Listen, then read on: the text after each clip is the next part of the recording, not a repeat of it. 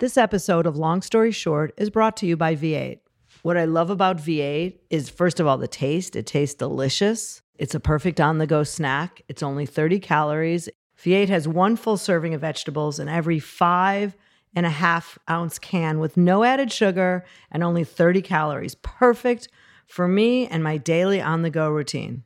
And also, it's just a great after workout snack. It's full of electrolytes.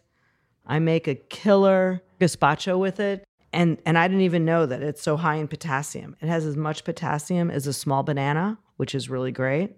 And now, here's the newest episode. Iconic makeup artist, beauty industry revolutionary, entrepreneur. Bobbi Brown is all these things and so much more. Throughout her career, she has crossed paths with some of the most accomplished people at the top of their field. These conversations are a look into their inspiring lives because everyone has a story. This is Long Story Short with Bobbi Brown. Harlan Coben is a New York Times bestselling author. With over 70 million books in print worldwide, he is the author of 30 novels, soon to be 31. Best known for his mystery thriller series following the exploits of sports agent Myron Bolitar, Harlan's stories are no holds barred with twists and turns throughout the book. Harlan is also a television producer adapting some of his books as TV shows around the world.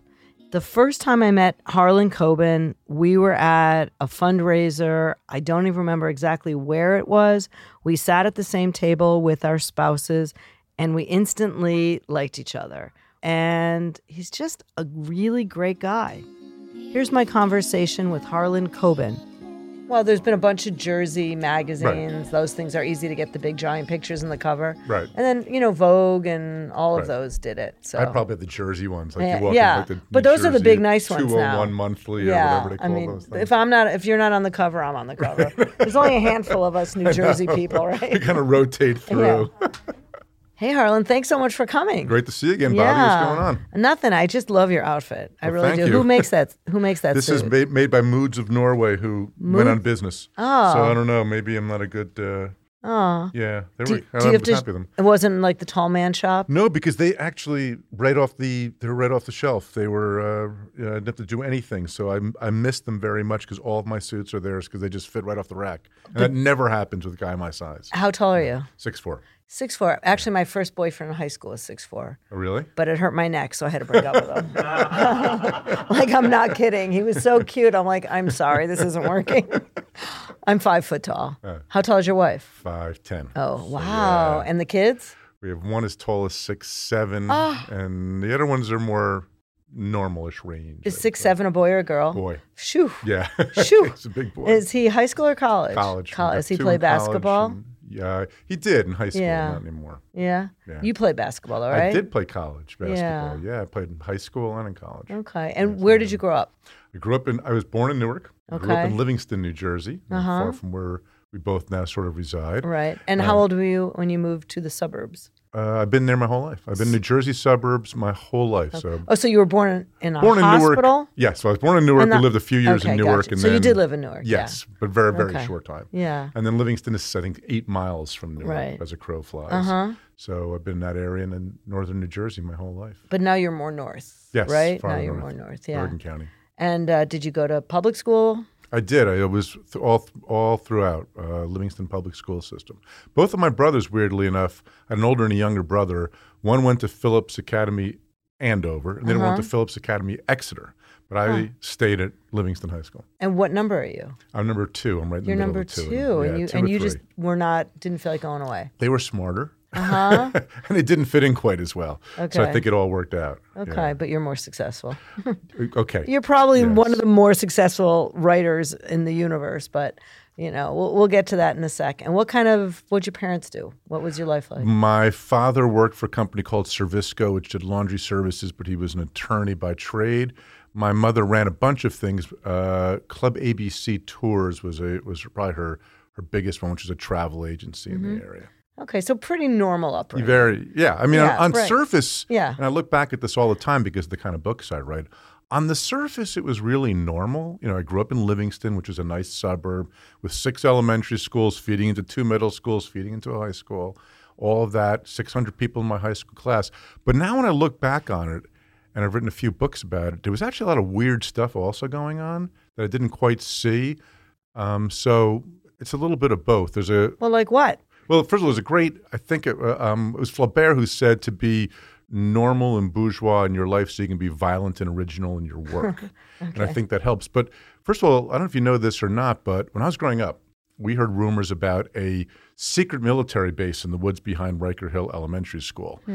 And that they were Nike um, nuclear missiles and blah, blah, blah. And as I grew up, I learned that that was actually true. In Livingston? Yeah, in Livingston. Get you can actually here. still well, go. I grew up in see it. Chicago, so I, I yeah. So if you go, but actually, if you go on certain roads, you can actually see it's now been turned to an, an art park, but the ruins are still there Freaky. of when it was a Nike missile base. And ne- and li- right next door, adjacent to it, when I was growing up, there was rumors that there was a mafioso leader who cremated bodies in the backyard, and that was also true. And Boiardo House is right there, which they based The Sopranos on. Supposedly, Boiardo gave them the land for this. So all these stories I heard, you know, we always have these tales when you're kids. But as I grew up, I found that most of them were true in that area. That's so crazy. Yeah, no, I don't have anything that interesting in the suburbs of Chicago. Yeah. No, uh-uh. Uh, no. Montclair? Nothing there. Uh, Montclair, pretty interesting. Yeah. pretty interesting stories. So, where'd you go to college? Amherst College in Massachusetts. Okay, One and- of the little three. And you played basketball there. I played basketball. And what'd you there. So did major? my wife, actually. So that's how we Really? met. Yeah. You met your wife on. Uh, Yeah. I was a sophomore. She was a freshman. Uh, at, we've been together since. I said at Amherst College. Yeah. Huh. We both ever- played basketball. Did you ever date anyone of uh, much lower height? Uh, yes, I did right before her. Okay. so you knew that your kids were going to be tall. we, we figured there was a good chance. Yeah. Oh, okay. One did- son's not, so he gets bummed out about it. So if he's listening to it, we don't well, care. what? What tall is he that he's, He's like bummed? five nine, five ten. Five nine, five ten in my family is giants. When he stands next to his six seven brother, he's not so right. thrilled, Okay. Well, my, you know, my my kids, I think five eight, and that's you know, That's good. Sorry guys that your dad married a five foot tall woman. What do you want from this? And so, and what did you major in? I majored in political science, which is a euphemism for I have no idea what I want to do with my life. Okay, but you're you're pretty political. Uh, I mean, I see you at so many political things. I'm not that political, but we seem to see each other at these events. That's because we're like New Jersey that way. So they have to invite us. It's like a, a, a rule. But we were both at re- the last Republican governor and this current Democratic governor have both had us at events. Right. So we're playing off. We're playing all And sides. Corzine, I think I saw you at a It's- bunch yeah, of Corzine exactly. things. So, Were you at the Bon Jovi party when Obama came? Yes, I was. Yes, Yes, yes, and I- it's, it's this usual. I know. We all- New Jersey we- royalty yeah, sort That's how we know each other. Is all of Yeah. these these things. And I think I originally met you, by the way, at something for Glamour magazine because I remember Cindi Leive was there. I don't remember what it was. Do you remember ever going to a Glamour? It was a New York City event. No. And I was like floored that you were from New Jersey, and I was so excited. It was. Some, I think it was some kind of dinner, charity dinner thing at, some, at her house. Uh-huh. Okay. maybe. But I don't remember. yeah, now all right. It, it was something, but um, and we've been trying to get together ever Yes. since. Yeah. So um, all right. So after school, after you finished college, what was your first job? I worked at this Club ABC tours in Union, New Jersey. How'd you get the job? Uh, nepotism, pure and simple. Ah, okay. Uh, don't uh, pretend otherwise. And what did you do? Uh, I was I set up all their trips overseas. That was I would travel a lot, and I would set up trips. They they had trips all over the world, and so I would travel and set up these trips. I would go to hotels. I would meet with airlines and negotiate these sort of contracts. Okay. Yeah, so I really hated it. Uh-huh. I learned from that, and you probably learned this too, but though you actually have a job, that I wasn't meant to really hold a job. I, I'm not. I, I was you know fairly smart and whatever else, but I'm not good with detail. I'm sloppy. I'm forgetful. I'm disorganized. How could you be that and be and have 30 books? 30 But that's all I can do. That's all. That's the only talent I have. You know, I, I say there's three things that make a writer. The first two are obvious. The third isn't. The first is inspiration. You have to be inspired to tell a story. Second thing is desp- uh, is, is is perspiration. That is, you have Okay. to do the work to tell the story. You have to sit down and actually write. Okay. And the third most important is desperation. And that is, I'm not fit to do anything else, like like hold a real job. Well, you've done more than write books, first of all.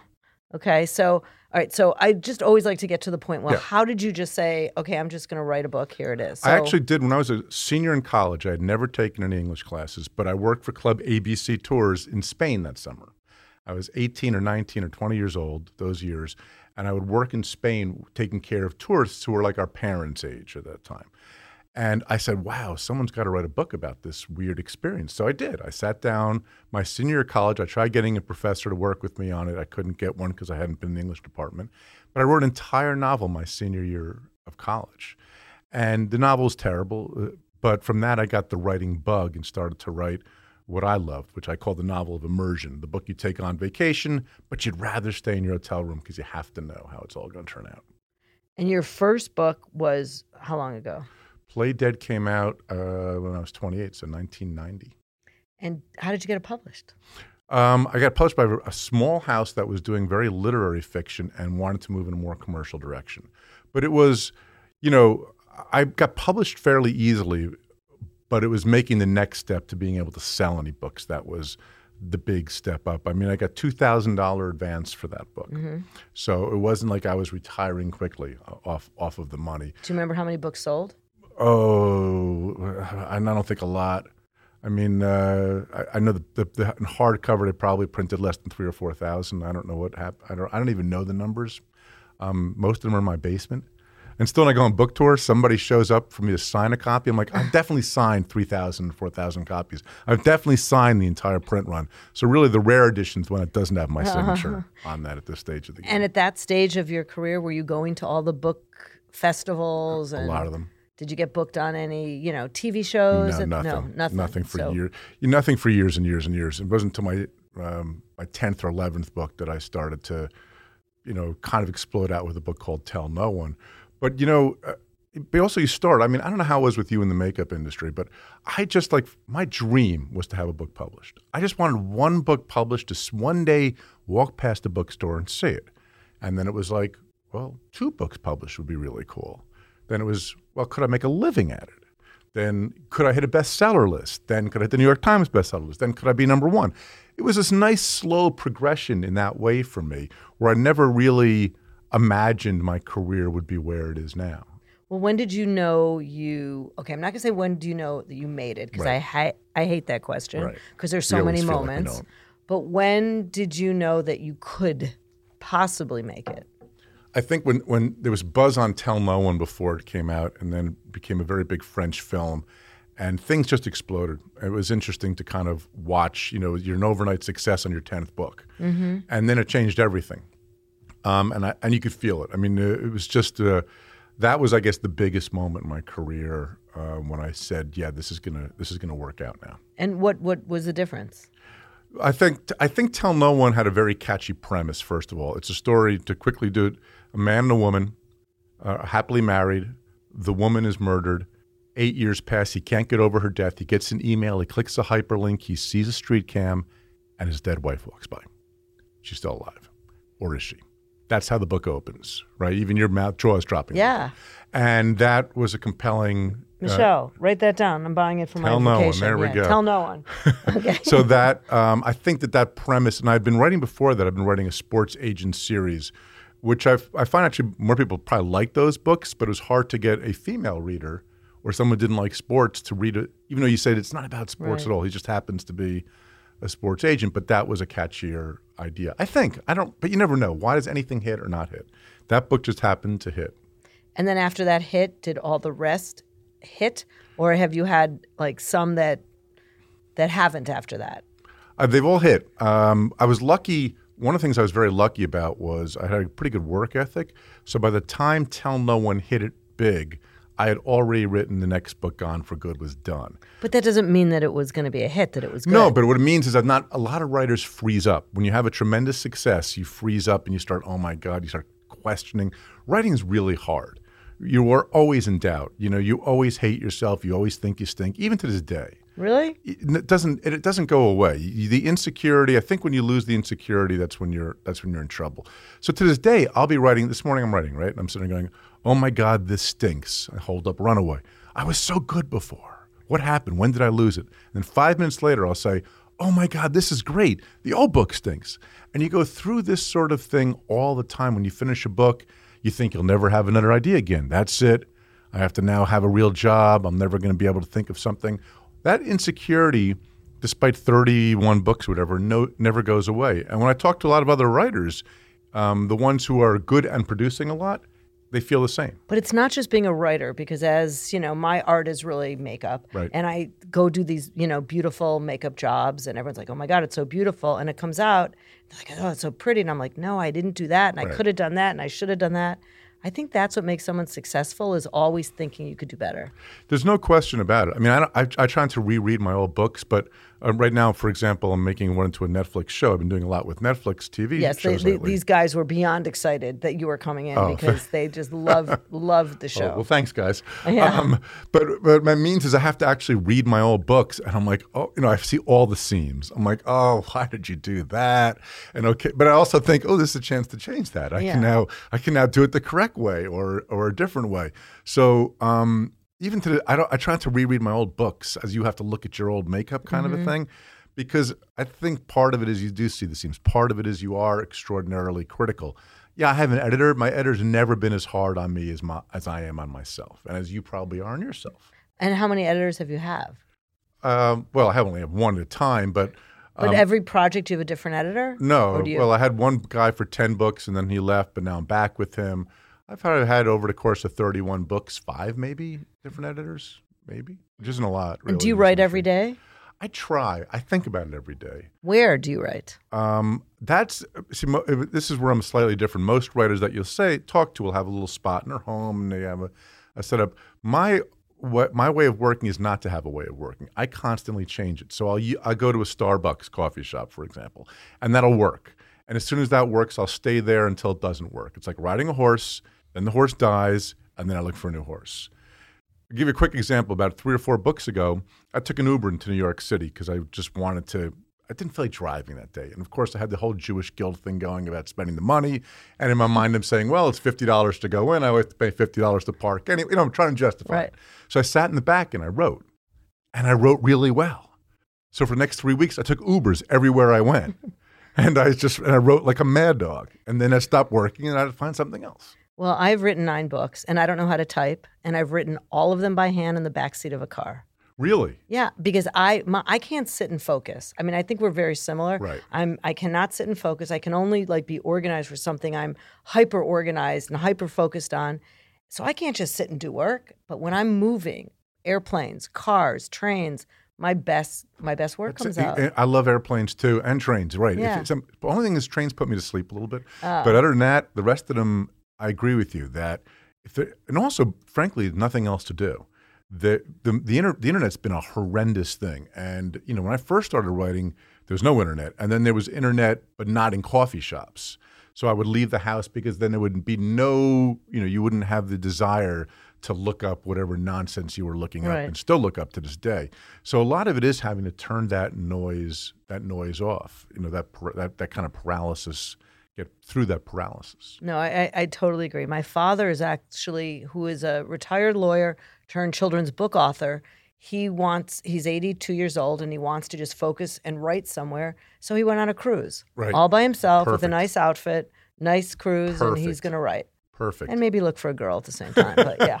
So, but he's really Single excited. old men on cruises, Yeah. man. When I was in travel yeah. business, those guys were uh-huh. rare. And he's handsome. I Oh, mean, 80, 82, 83, like super handsome. They used guy. to actually back when I was working in travel, they would give men like that free trips Uh-huh. because they would be like 20 single women going, widowed women, but not that many men. And the deal was the man would have to though stay up and dance with different women every night. Yeah, but the problem is my father actually likes women my age or up till a few years older. And yeah, I mean, he's only 20 years older than me, but he likes women, you know, 70. God bless I'm. I'm not 70, but you know, he likes women about that.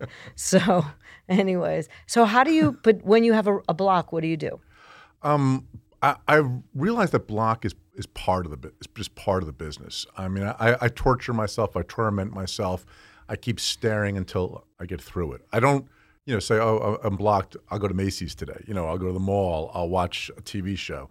If I'm blocked, I will torment myself until I, I stop being blocked. And I'll just sometimes just write anything down. I'll just write, you know, you're an idiot. You're not doing anything today. You're worthless. And then eventually, so yeah, beating up yourself is a is a big part of writing, I- I- and a big part of it is is sort of doing that. It's as long as you're also in the game. Like as long as I'm working on the book, even if I'm not writing, then I have a chance at a breakthrough. If I'm taking a break and doing something else that's fun, there's almost no chance of a breakthrough. And you've written 30 books. How do you keep fresh and say, oh, I have an idea for another one? Um, it, each one is a unique torture. Like as I said, when I finish a book, I really think it's my last one. I mean, now I know those voices of doubts are wrong, but they never go away. So it's just starting to think of what's going to be interesting. I, I try to collide ideas. I'll write three or four ideas down. Uh, for example, I'll give you a quick one on, on the book Run Away, which is the next book that comes out. So I wanted to do something involving a cult. I've always been a little bit fascinated by that. I wanted to do something that involves these new DNA tests we're all taking, like 23andMe. Mm-hmm. So I'm thinking, what can I do with those two ideas, even though they're completely different? And then I was sitting in Central Park, and I was sitting in by Strawberry Fields, and I was watching a a woman strumming the guitar, mangling John Lennon, who looked like she was strung out in drugs. And I said, what if this was my daughter who I've been looking for for six months? Mm. What if I approached her right now and everything went wrong? And that's how I opened the book. And I took all three of these ideas and figured a way of mashing them all together. I made about three months of work sound like eight minutes. Yeah. But that's like three months of sitting around. And that was one of those eureka moments. I was sitting there, I was watching her play, you know, mangling John Lennon. Right. And it's just like, what would I do if? That's all fiction writing is really asking what if. Mm-hmm. I ask it all the time. Wherever I'm going, whatever I'm doing, whatever I'm watching, I'm always thinking, what if? How can I change that? How can I make that more interesting? How can I use that uh, to, to develop character? And that's really how I do it.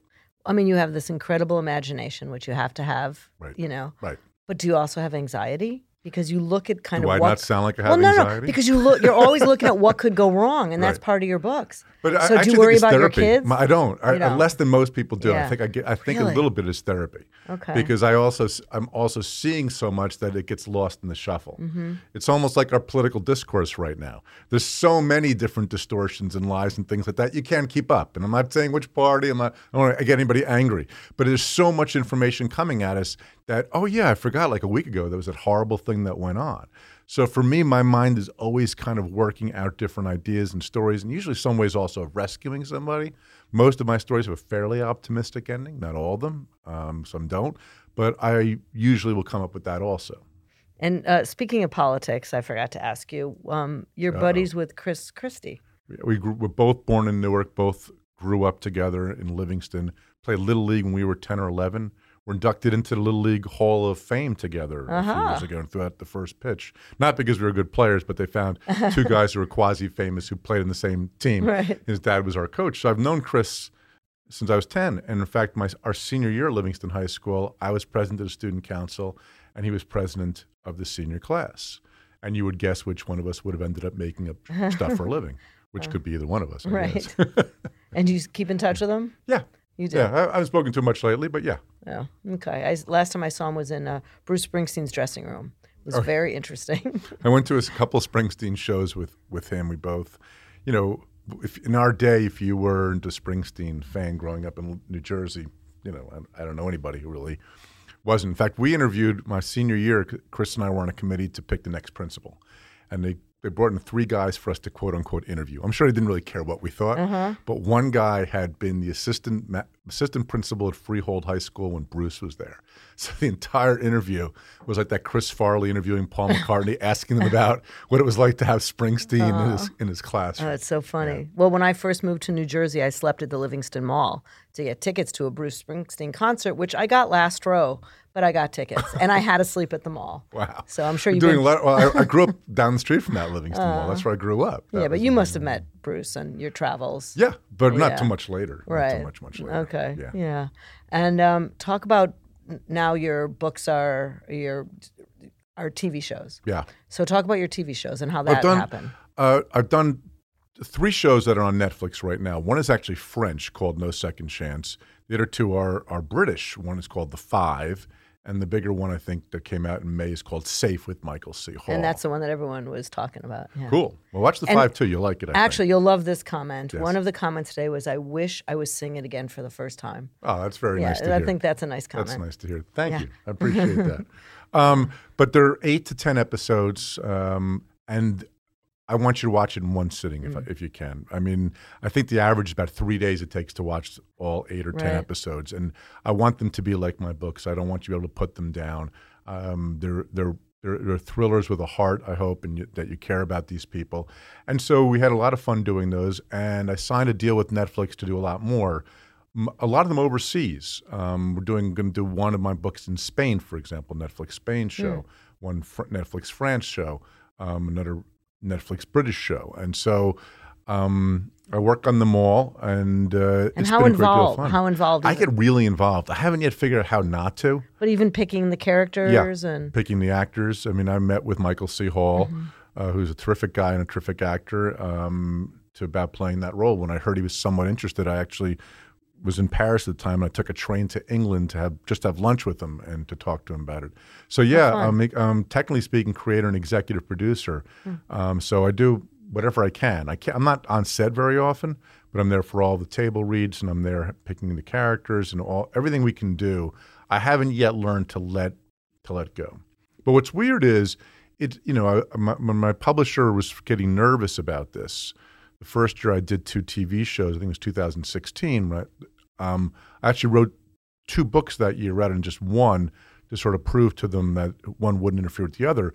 But what happens is I'm naturally an introvert, a socially adept introvert. You probably are too, by the way, Bobbi. I We'll am talk so not an introvert. Social, well, you gather.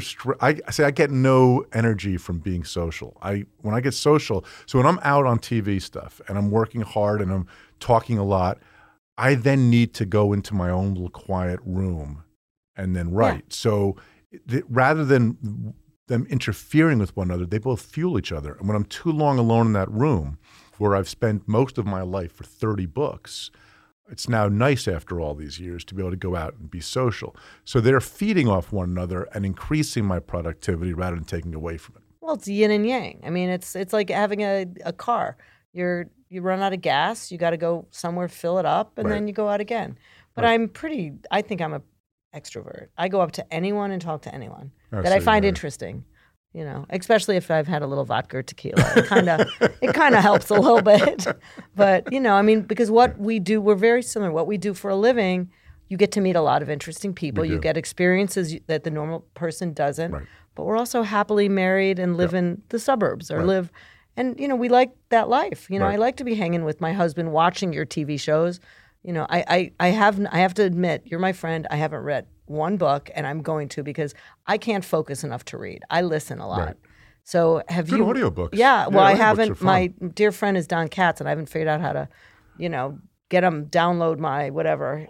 Right, Audible. Audible. When he first came out with Audible and gave me one of those little round things, I'm like, what am I supposed to do with this round thing? Do you remember that when it first came out? I'm like, I thought it was a Yeah. beeper trying to get my messages, but um, so I, And I'm. now you re- can do it right, right off your phone. Audible couldn't be easier. And I know Don will come right to your I house know, personally. I know, I to know. show you how to do it'll it. kill me I've when actually I called talk him a couple this. times. I'm like, Don, I can't figure out how to do this one thing. Like I'm calling the head of the company. That's so funny. yeah, and he'll, of course, Don will always Yeah, answer that kind That's so thing. funny. Yeah. Yeah. So um, what But else do you It is a do? fun thing. It is a fun. Yeah. But Audible. But have you read? Have you voiced over I your voiced books? one. It, there, Which it's one? really hard. Which it's called one? Uh-huh. Promise Me, and I don't necessarily recommend it. Really? Yeah, no. Uh, you know, we speak. We are fast talking New Jerseyites. Yes. When you do an audiobook, you speak at about this speed. Oh, that will not work for me. Yeah, it was really hard. and they kept saying, Harlan, slow down. Oh, wait, that's a Southern accent. Then I do, you have to do different voices. And you also sit there with a pillow on your stomach. So in case your stomach growls a little bit, it doesn't get ah. picked up. See, all you guys are nodding. Oh, they we- all get exactly what I'm talking about. yeah. And Well, it they took, don't eat, so And it's I took it took me like four, ah. three or four days to do. It was like a 12 hour reading. And then we finished it, and they go, now we do the abridged version. I'm like, what do you mean now we do the abridged version? You just cut this up. They go, no, no, we have a whole different script Oh my god. for the abridged version. So it was a lot. It was like a solid week. Now mostly I have a, my my favorite guy who does it is Steven Weber. You know the guy who's on Wings. Mm. Yeah. he does a lot of mine. He does them really well because he's got the whole sarcastic Right. Jewish thing down. Um, he's my favorite of He's not readers. Jewish. Oh, Steven Steven, Weber, Weber. is? Oh yeah, Okay. he is. Oh yeah, is. yes. Oh, okay. But the ha- one of the Hackett brothers on Wings, I is Okay. he's probably best known for. Oh. And what haven't you done that you still want to do? I mean, have you had a film yet? Oh, we had well, I had a, a, a really great French film, which is um, Do you speak French? Not one word. I've But had two TV how do you- shows okay. and a movie in France, and I am the Jerry Lewis of crime fiction. Aw. I sell a ton in France, but I have a real mental block with foreign languages. So Uh-huh. I'm there all the time. It's really cool. I sell a lot there, and I can't speak one. Word. But word. how do you know that they're actually saying the words you wrote? For all I know, they're have not. no idea. Right? I hate this thing. For all, I- for all I know, I so can literally watch a show that I wrote and not understand one word. The first time I saw the movie Tell No One, which starred um, a guy named Francois Cluzet, Kristin Scott Thomas, who speaks Wow. fluent French, was in it also. How cool. And they're like, I'm like, can I have an interpreter whisper in my ear? And the director's like, what the hell are you talking about? You know the story. I don't want someone sitting here in the audience like whispering in your ear. Just, and I'm watching. I'm like, this is really good. I don't know what they're saying, but it, but it's really good. And I think it's still on. I know it's on Amazon. It might still be on Netflix. It was. Uh, it won. It won f- four of their says uh, their Oscars and was nominated for for nine. So um, that was a great deal of fun. But yeah, I want to. I want to make more and do more. I want to get better at this. I want to have a, the book sell more or the movie do better, TV show do better. Not you know for financial reasons. It's just what we do. I mean, what else is there to do? I I, I love that. You know, that's what I love to do. Have you done commencement speeches? You know, I was invited to do one in our town, uh, in our state last year, and it, the message got to me wrong, so I, I said no. But I haven't yet done that. I have I, I've said no to my town because there's nothing good going to happen mm. out of me speaking in my town. But I have done four because I've received four honorary degrees. It is literally the most terrifying Yeah. thing I have ever done. Yeah. And I stupidly like Googled like really good speeches and Jon bad. Stewart's and Obama's, and I'm like, okay, this is torture. Yeah, that's bad. Yeah, and my husband came to the last one. He said, "Wasn't your best." But the rabbi from Monmouth University called me up and he said, "I've heard a lot of speeches, and this was my favorite." So my husband said it sucked, but the rabbi said it was good. So I'm I like, love whatever. that you said it sucked. That's Oh, such. my, my husband tells me the truth. He Wow. does. He, he, he will, I insist yeah. my wife lie to me. Really? Yeah, No, I don't Stephen wanna- will I don't always tell you the truth. I don't want to know. Like, I, I, if I handed the book in the middle, or anybody, frankly, Yeah. the book in the middle, their job is to read it and tell me it's brilliant, Okay. even if it's not, because they can actually say, you know, you made a typo here where you typed the word "the" twice in a row, and I'll go, "Oh my God, it stinks, doesn't it? the whole thing is terrible. I have to throw it away, and then I'll go into a fit of despair and not write anything for months." So their job is to lie to me. Anybody's job who reads it midway through is, is their job is to lie to me. I'll fix it later, unless it's a complete disaster. Just tell me it's brilliant, so I keep going. I don't Have you show ever people too often. have you ever thought about being a professor or an I adjunct thought, professor? I thought it would be fun to, yeah, I think it'd be fun to to teach writing at some point. Um, I think I, I've learned a, a lot that that I think would help people produce pages, which is the hardest part. Um, I don't know if anybody out there is writing, but you probably have moments when you just think it sucks. And the thing is, we all do. You have to just pull through that. I, I have a saying that I tell people is um, you can't fix, you, you can always fix bad pages. You can't fix no pages. so if you just write, even if it stinks, you, you're getting something down and you're moving along. Um, so turning off that voice of doom is, I think, the hardest part of being a writer. and also teaching them how to get it published and how to network and how I mean a lot of people that are probably talented writers have no idea how to get out of their own way. Yeah, I don't know that either, quite frankly. Oh, stop. You well, it's too. been it's been years since I had. Yeah. A, you know, people say how do you get published? I'm like, I don't know anymore. I don't know how people get published for the first time now. I got published the first time 1990. It's been a long time. My information is old. Are you with the same agent? Uh, no, not with the same agent, same editor, but I'm with the same agent since 1997. So that's Okay. 21 years. That's a long with- time. yeah, 21 years with the same agent. Yeah.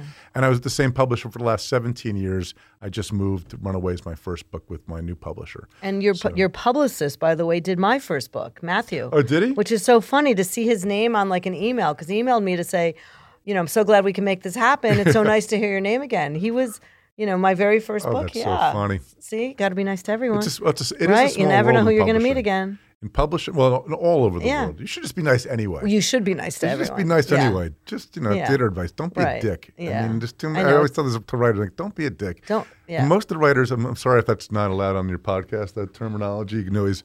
But just too many people. I, I do find that most of the people that we've met, right, that are highly successful, they're mostly nice. Mostly. right. I'm not saying Mostly, all. yeah. But the you know the ones who At least they're nice to us. I know people that are nice to us and are not nice to other people. Well, then those are not yeah, people I'm going to. they're not nice, but yes. Right. But you Yeah. Mm. try try to be nice. It's just you know, especially Okay. in today's world. So rapid nice. fire, 30 books. Thirty books, thirty-one books. This Thir- is all right, this is going to be 31 31, on and this is right. coming out in, In March. In March. comes out in March. Should I read this one first or the other one that I- sounded I'd so interesting? this one. I think you'll okay. like this one. All right. So this is first, that second. Okay. Rapid fire. How many books have you sold? They, I think they tell me around 75 million worldwide, 75 million worldwide. 43 languages. Okay, 43 languages. I don't know. How many times on the New York Times bestsellers list? Uh, I think all 30 have hit it now. And they might not hit the first time when they were reissued. I think all 30 have been on the, uh, have made the New York Times bestseller list. And how many number one on Amazon? Um, that I don't know. I, I wouldn't. I wouldn't know. I, I think usually- the last ten have been uh, ten in a row that are number one on the New York Times bestseller list, but I don't know what they hit on Amazon. See, when I had very low numbers, I printed them out and I've, Oh, I've got them them? in a book. Yes. I was actually, my two teenage books were number five, but it was really number one because it was Harry Potter one, two, three, Oh, and yeah, four. So that didn't count. That era so I consider that as a number one. Right. No, it's uh, it's they're- they've changed around the eras and the numbers, but um, yeah, it's all, all good. It's all And, and how many how many characters in your books actually are from people you know? A lot. I mean, a, a lot are, but a lot of them are. They're usually mixes. There- There'll be this part of somebody, that part of somebody. My friends always think the cool guy is them. They never think you know, that loser with halitosis. That's me, right? They never think that.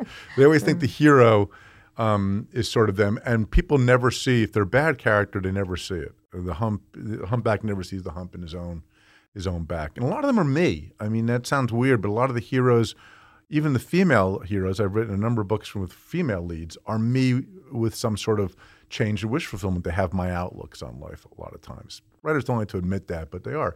Even the bad guys, too. I mean, my job as a writer is, uh, and that this doesn't mean you're a good person, but you have to be extraordinarily empathetic. I have to understand even the worst person's motivations, otherwise, they become a, a cartoon. Well, where could people that are listening find you? And I'm not talking about your kitchen writing. like, where could they Uh, find more about you? HarlanCoben.com. Or Harlan, Co- my Twitter is Harlan Coben. My Facebook is Harlan Coben Books. It's not hard, but uh, Instagram. Are you on Instagram? I am Instagram. Yes, I'm on. Insta- I follow you. You follow Oh, me, yeah. Bobbi. we follow each other on, on Instagram, I believe. Uh, yes, Harlan. So Harlan Coben, one word. I came up with that idea myself, by the way. That Oh, that's calling very the good. HarlanCoben.com for the Harlan Coben. I, I think your parents kind of figured that one out. yes, they actually. Yeah, did. my dad always said, "Yeah, I named the company." All right, great, Dad. so, Thanks, Dad. uh, thanks, Dad. That's a joke he's living on. yeah. It's a little Oh, he's out. got he's got many. His name is James Brown, by the way. yes, James Brown and Bobbi Brown. We've taken Right, this so on the road. the whole feels good. Feel oh good, yes, the whole oh thing, right? yes. My wedding, he got up and said, "I feel good." Okay, yeah, Oh, yeah, yeah. Love love the guy. Um, and one last thing, if you could tell people listening now, Yep. if there's one thing they could do to make a difference in their life, in their writing career, coming from the great Harlan Coben, what would it be? just do it. I mean, it sounds like so corny, but and it's not just a question of writing. Like if you are if you want to write, sit down every day and just write a few words. Take a piece of paper. You know that idea that you have, it will form, but it's it's a step by step process. The first word's the hardest. The second word's the second hardest. So even though people start looking at the end, don't look at the end. Just look at the next word. Right then the next word, then the next word, then the next word. Don't think, oh my God, I have 300 pages to go. Just write one word at a time. Do you ever write on a typewriter? Any of these books? Typewriter, no. Okay. I've never written on a type. Not even back in the '80s when I was writing did I use a typewriter. I had an early word processor. I always just think of those like movies where they're writing, writing, and all of a sudden they go, ah, and they tear it and they throw it across the room. I throw things across okay. the room. It was more expensive. One of the laptops one time I kind of punched when it when it wasn't working well. But uh, And what does your wife do? And uh, my wife's an, is a pediatrician, but right now she's actually dean of admissions at Columbia Med School. So I can actually sleep my way into medical school. Oh, very nice. Or s- promise not to sleep my way into medical school, more likely. well, I'm just yeah. I'm just glad for her that she's not a stay-at-home uh, wife and mom because I would go out of my mind if my husband was working from home. Yeah, no, that, I mean, it, it's worked out really great. I think more than most couples I know, uh, you guys probably were too. We really are 50 50 on when we were raising the kids. I was home more. So I was able to do all the driving and all the parenting in that way. But she likes to cook and do that thing. So we really, I think, and people say, oh, the man's going to do as much. I think we were as close to 50 50 as we could be. Yeah, probably Yeah. the same. Yeah, which is good. I think that's that ends up being and, and it was good. I'm sure your you know your husband had the same kind of thing. When you're the guy staying home too, you get a lot more breaks. You know, so like if I'm forgetful and I forgot something like to bring my kid lunch and I brought it in, the women in the office thought it was kind of cute. Look at the dad who's uh-huh. incompetent. If a mother did it, they would give him a dirty look. So you- we got advantages by being the, the stay-at-home guy, And when you're sitting in Starbucks writing, like, don't people constantly go up to you to which is discuss? I do change up a Yeah, lot. because that. I mean, do you're pretty recognizable in the world, but especially in your town. It must I be. do. Oh, I change up. Um, and as soon as a place, I don't actually mind if someone comes up. It's the people who kind of like are, are looking at you like a museum piece and then pretending they're not looking at you. They're like, just come over and say hi, and then we can both go back to our world. Right, yeah. So that's. But I, I move around a lot, and now that the kids are grown, my yo- uh, youngest is a senior in, in high school. Um, I can work at home, so I am starting to work a little bit more at home. Cool. Well, thank you so much for Thank joining you, me today. It was Thanks. awesome. Thank you, man. Thanks. And that was my conversation with Harlan Coben.